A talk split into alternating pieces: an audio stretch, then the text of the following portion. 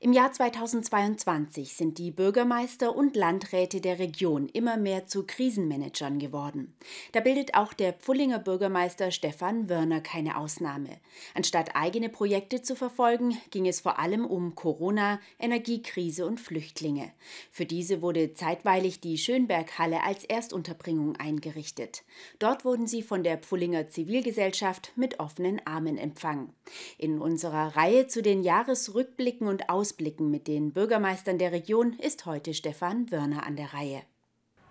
Im März wurde die Pfullinger Schönberghalle für Geflüchtete aus der Ukraine hergerichtet.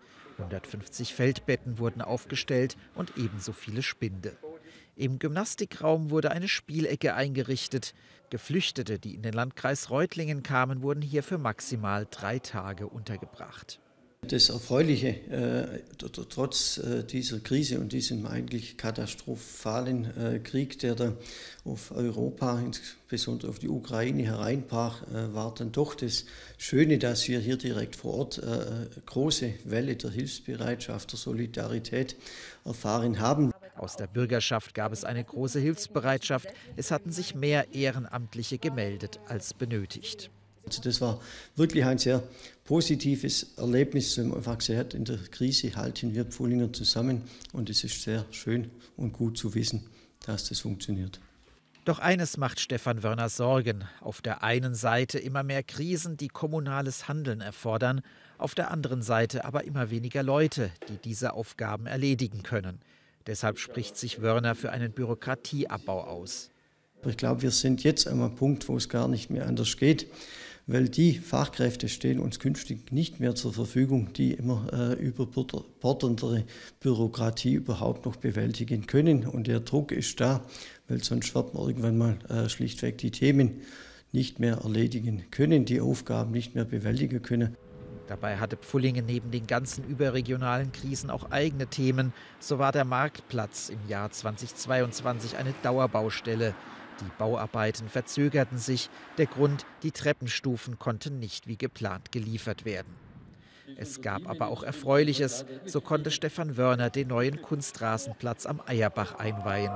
Und die katholische Kirchengemeinde St. Wolfgang feierte ihr 50-jähriges Bestehen und weihte gleichzeitig den Kindergarten St. Josef ein.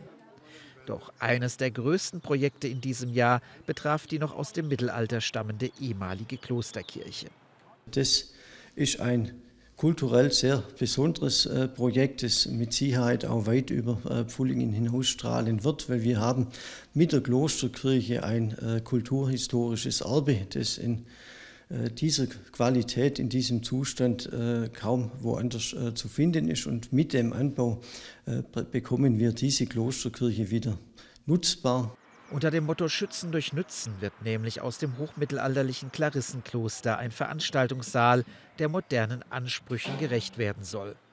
Denn der Anbau soll für Barrierefreiheit sorgen und nach dem Umbau brandschutzrechtliche Vorschriften erfüllen.